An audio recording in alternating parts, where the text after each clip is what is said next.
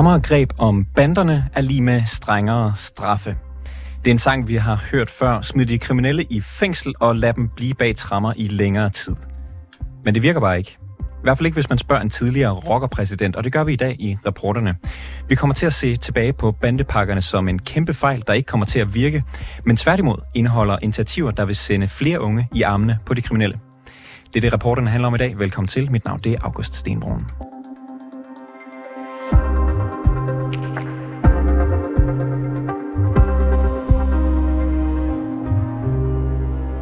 Lige nu ligger to rocker- og bandegrupperinger i voldelig konflikt med hinanden. Hells Angels og den forbudte bande Loyal to Familia kæmper en blodig kamp på åben gade. Senest mistede en 30-årig mand livet. Klubhuset bliver sprængt i luften, og politikerne er mildest talt desperate.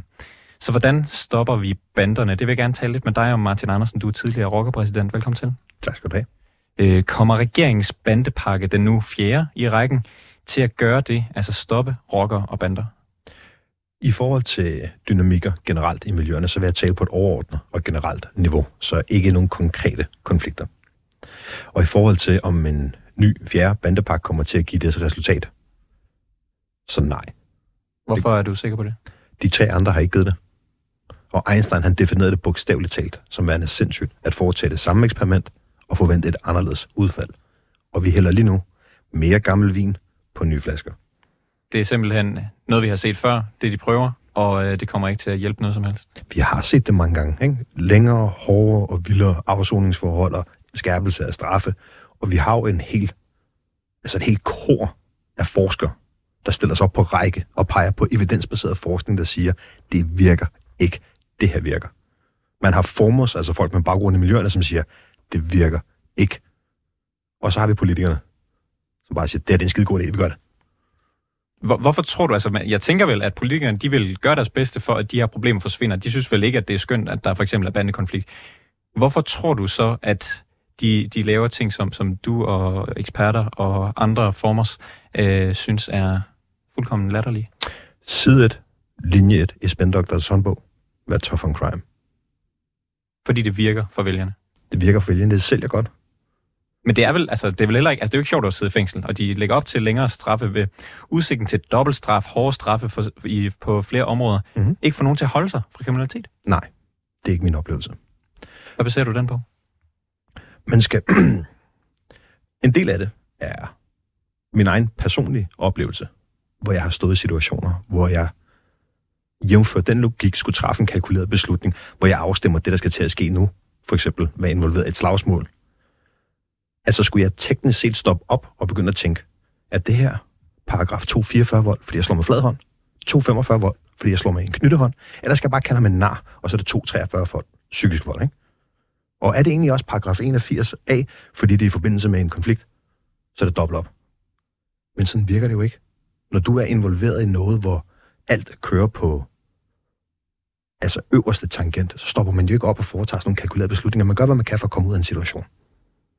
Men kan det ikke for eksempel betyde noget for dem, der måske ikke er kommet i de situationer endnu, at de tænker, uha, hvis det, hvis det koster mig så og så mange år at melde mig ind i det kriminelle miljø, så må jeg nok hellere blive væk.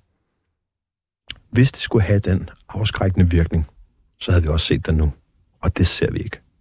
Så da du selv har, har været i det her miljø, så er det aldrig noget, du har tænkt over, uh, hvad er straffen for, for hvad end kriminalitet, du lige skal Nej, der det har jeg ikke. begå?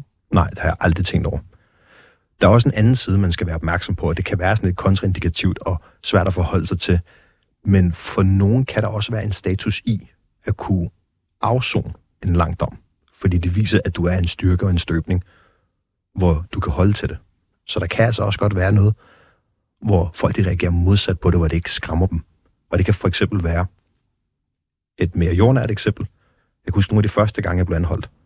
Så synes jeg selv, at jeg var ret sej. Jeg var heller ikke så gammel, men... Så der var sådan lidt i det, at pludselig så var der noget anerkendelse, og du fik en plads, og nogen, der lagde mærke til dig. Altså kunne du sidde der i håndjern og tænke, det glæder mig til at fortælle mine venner det her? Ja, og det bedste var, hvis der gik nogen forbi.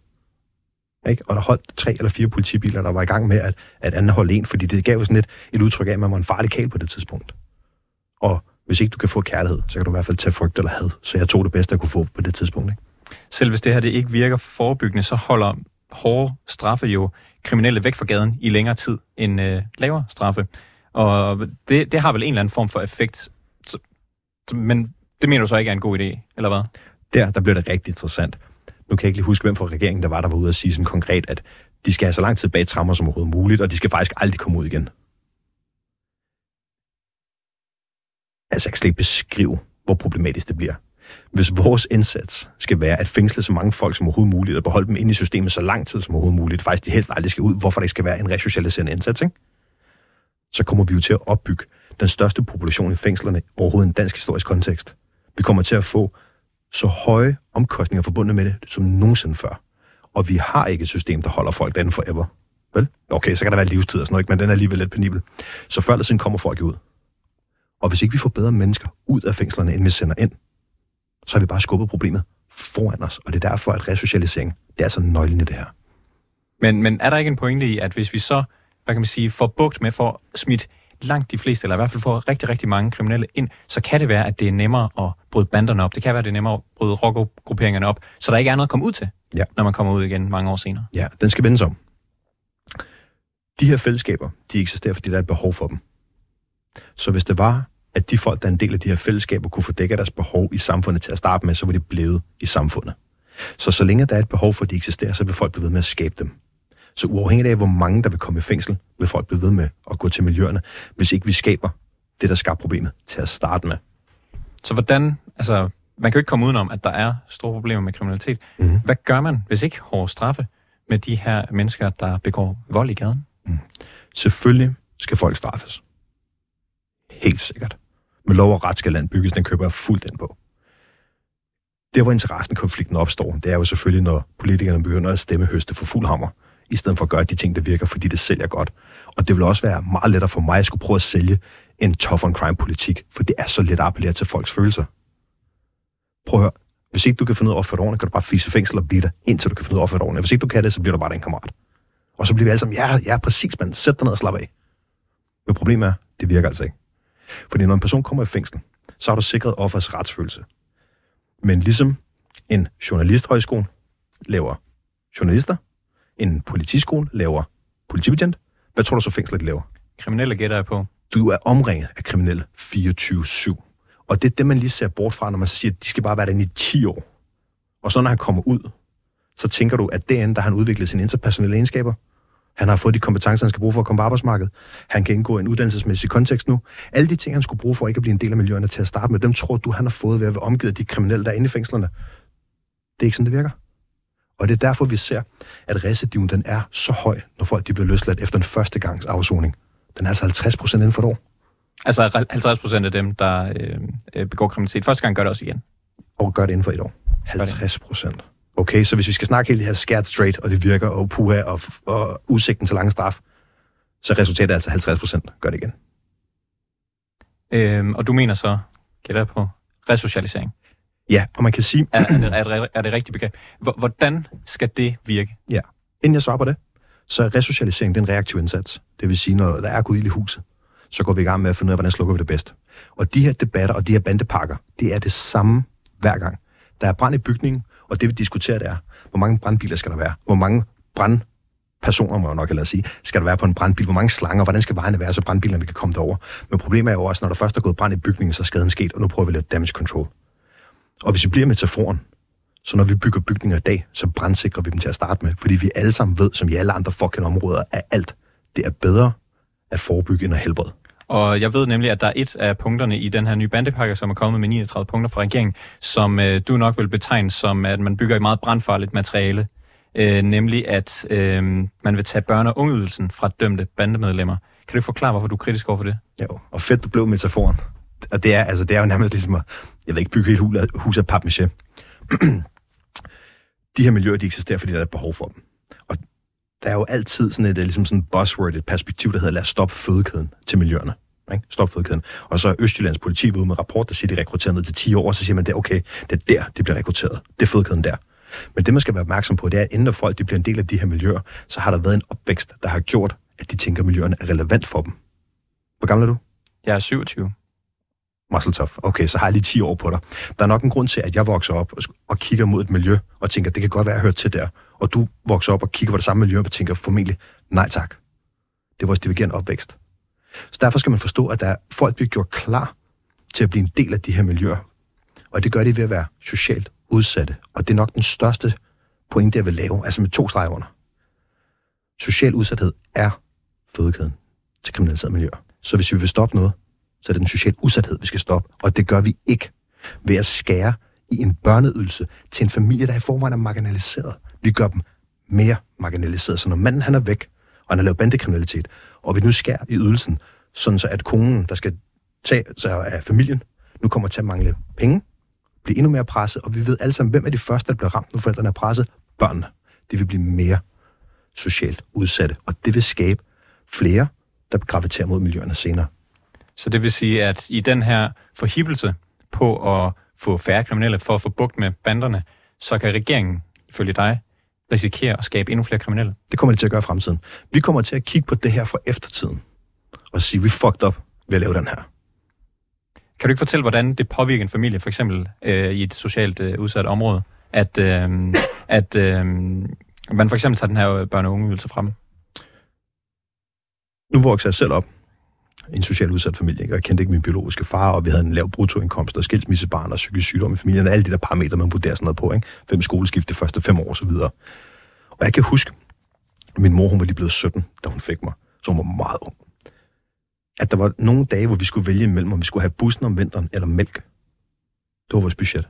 Og min mor hun var benhård. Hun lod også vælge. Eller mig, nu var den ældste. Ikke? Så vi gik 4 km hver vej. Når folk er så presset, jeg kan slet ikke forestille mig, hvad det ville have gjort ved vores liv, hvis man havde taget børnechecken lige der, når det min mor hun arbejdede med var 20 kroner. Og hvis vi som samfund hader vores kriminelle mere, end vi elsker vores socialt udsatte familier, så bliver vi til en del af problemet, i stedet for løsningen. Hvad kan man så gøre med de her familier? Så hvordan kan man sørge for, at folk de ikke ender der, uden, og, og så stadigvæk straffe, hvad kan man sige, de kriminelle? Ja, godt. Så det, du spurgte til før, det var brand i bygning, det var en reaktiv indsats, det er resocialisering, rehabilitering, det er det, vi gør, når skaden er sket. Så sørger vi for at give folk de kompetencer, de skal bruge for at komme tilbage til samfundet og blive bidragsyder, borgere og rollemodeller. Okay. Men det vi allerhelst vil, er selvfølgelig forebyggelsen, den hovedskær til at starte med. Det bedste, vi kan gøre, det er at sørge for at give rammer og ressourcer til, at vi laver og udvikler stærke familier med stærke børn, så ikke at den sociale udsathed fører dem på afvej, kriminalitet og misbrug osv. Og det kan vi gøre på flere områder. Det kan være for eksempel at sørge for, at vi ikke skærer yderligere i de penge, de ikke har. Det kan også være, at vi sørger for, at der er meningsfulde, prosociale, inkluderende fællesskaber, som børnene har adgang til. Og det kan være sport, og der er civilsamfundet sindssygt gode, så lad os få dem mere spil. Det er sådan nogle ting, vi kan arbejde på til at starte med. Og regeringsbandepakke er jo heller ikke blottet for forebyggende tiltag. De har for eksempel et, et fokuseret SSP-samarbejde, hvor man for eksempel kan øh, have bedre styr på, hvis nu for eksempel en person i en søskendeflok er kriminel i forvejen, så tager man øh, mere fokuseret indsats på, øh, på de mindre søskende. Er det ikke øh, godt at se, at der trods alt er forebyggende ting i, i regeringspakke? Der er to punkter i den bandepakke, jeg synes, der er gode, og det ene af dem, det er det. Altså selvfølgelig er det sindssygt godt, at man vil udvikle SSP-samarbejde, at man vil prøve at bringe nye værktøjer i spil sindssygt godt. Lad os gøre mere af det. Jeg er lidt nysgerrig på, hvordan man vil gøre det, for det der er ikke sådan rigtig lagt op til. Men i det mindste, så er der en intention om det. Det er en god ting. Og så var der et andet punkt, der gik på, at man vil lave lommepengejobs fra 13 til 17 år i kommunerne. Det synes jeg også er en rigtig, rigtig god idé. Men resten er, er ligegyldigt. Altså for eksempel så nævner de også, at Københavns politi de har gode erfaringer med at tage nogle snakke med de her unge mennesker, der er på vej ind i bandekriminalitet. Simpelthen politibetjente, der taler med, øh, med, med de unge, der er på vej ind i kriminalitet. Øh, er det ikke et fint præventivt øh, tiltag?